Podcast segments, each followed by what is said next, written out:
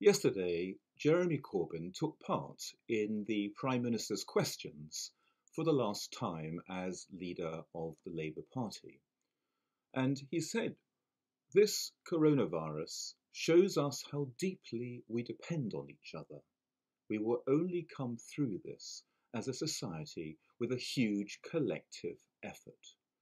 And he then went on in terms which rather makes me wonder if he'd listened in to our assembly on Tuesday, in which I quoted John Donne's No Man is an Island. This is what he said. At a time of crisis, no one is an island. No one is self made. At times like this, we have to recognize the value of each other and the strength of a society that cares for each other and cares for all. We learnt yesterday that Prince Charles has contracted the virus. and if nothing else, this shows that we are all truly equal and that wealth or social status is no protector. And indeed, the next time perhaps we walk past a homeless person living under some cardboard outside Waterloo Station, perhaps we will need to look now even more readily at that person as an equal, as one of us. Boys and girls, this is a it's a momentous period in our world history. Pandemics have come and gone.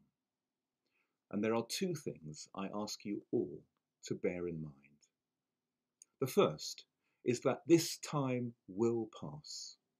And I urge you all, please, therefore, to keep up your good spirits.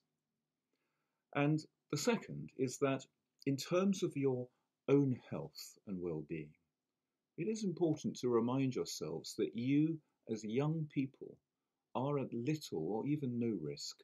This COVID 19 virus is not in itself especially dangerous to you. And I ask, therefore, that none of you worries about this. But the reason we are now staying at home is that none of us wishes to transfer the virus to someone else, and in particular to an elderly person or someone with underlying health issues.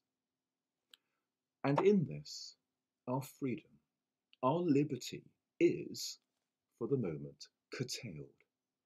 And possibly it's the first time that your liberty and the liberty of your family has been impinged upon. And this is particularly striking in a country like ours, which is renowned for its individuality and its robust questioning of the state, of the government. It is impressive uh, the extent to which countries like China, uh, Japan, Korea have exercised a firm grip on its people's movements. And those countries are now seeing a significant reduction of the coronavirus. Sometimes we call countries like China and Japan collectivist societies because there is in those cultures um, almost uh, an innate understanding that strength comes from acting together and in conforming and in following the pronouncements of the government. This is not such a marked feature of society in the UK and other Western countries. Despite the Prime Minister's urgent request that people stay inside, except to buy food, of course, or to obtain vital medicines, there are still a few foolish people out there who are flouting these instructions. And the government is necessarily becoming more draconian in its rulings. But people must obey the instruction to stay at home. But what about individual liberty, you may ask? Aren't we all free in this world? Well, yes, we are. You, boys and girls, you are free to harm yourself if you choose. You are free to smoke cigarettes, they will harm you. Uh, you are free to play very loud music through your headphones and permanently damage your hearing. But what you are not free to do is to harm other people. And in this way, the government, therefore, cannot force you not to smoke cigarettes. just because it's bad for you. And the government cannot force you to play your music at a sensible volume because you are free to hurt yourself if you wish. But the government can compel us not to hurt other people. The English philosopher John Stuart Mill summed this up beautifully in his essay on liberty. And I've actually been reading it uh, just recently, and I have it here. Mill writes The only purpose for which power can be rightfully exercised over any member of a civilized community against his will is to prevent harm to others. His own good, either physical or moral, is not a sufficient warrant. He cannot rightfully be compelled to do or forbear because it will be better for him to do so, because it will make him happier, because in the opinion of others, to do so would be wise or even right.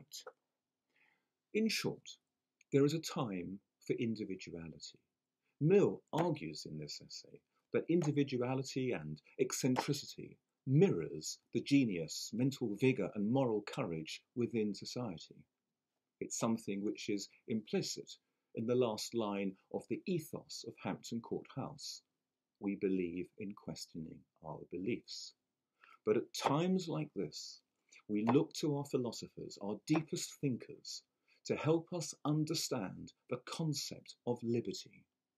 And so, paradoxically, by staying at home, we are guaranteeing the true freedom of all people. For this time will pass if we adopt, for now, a collectivist mindset and we all play our part. Boys and girls, do please set a time aside for some quiet reflection today whilst you consider these, these issues. And I look forward to seeing you all again tomorrow.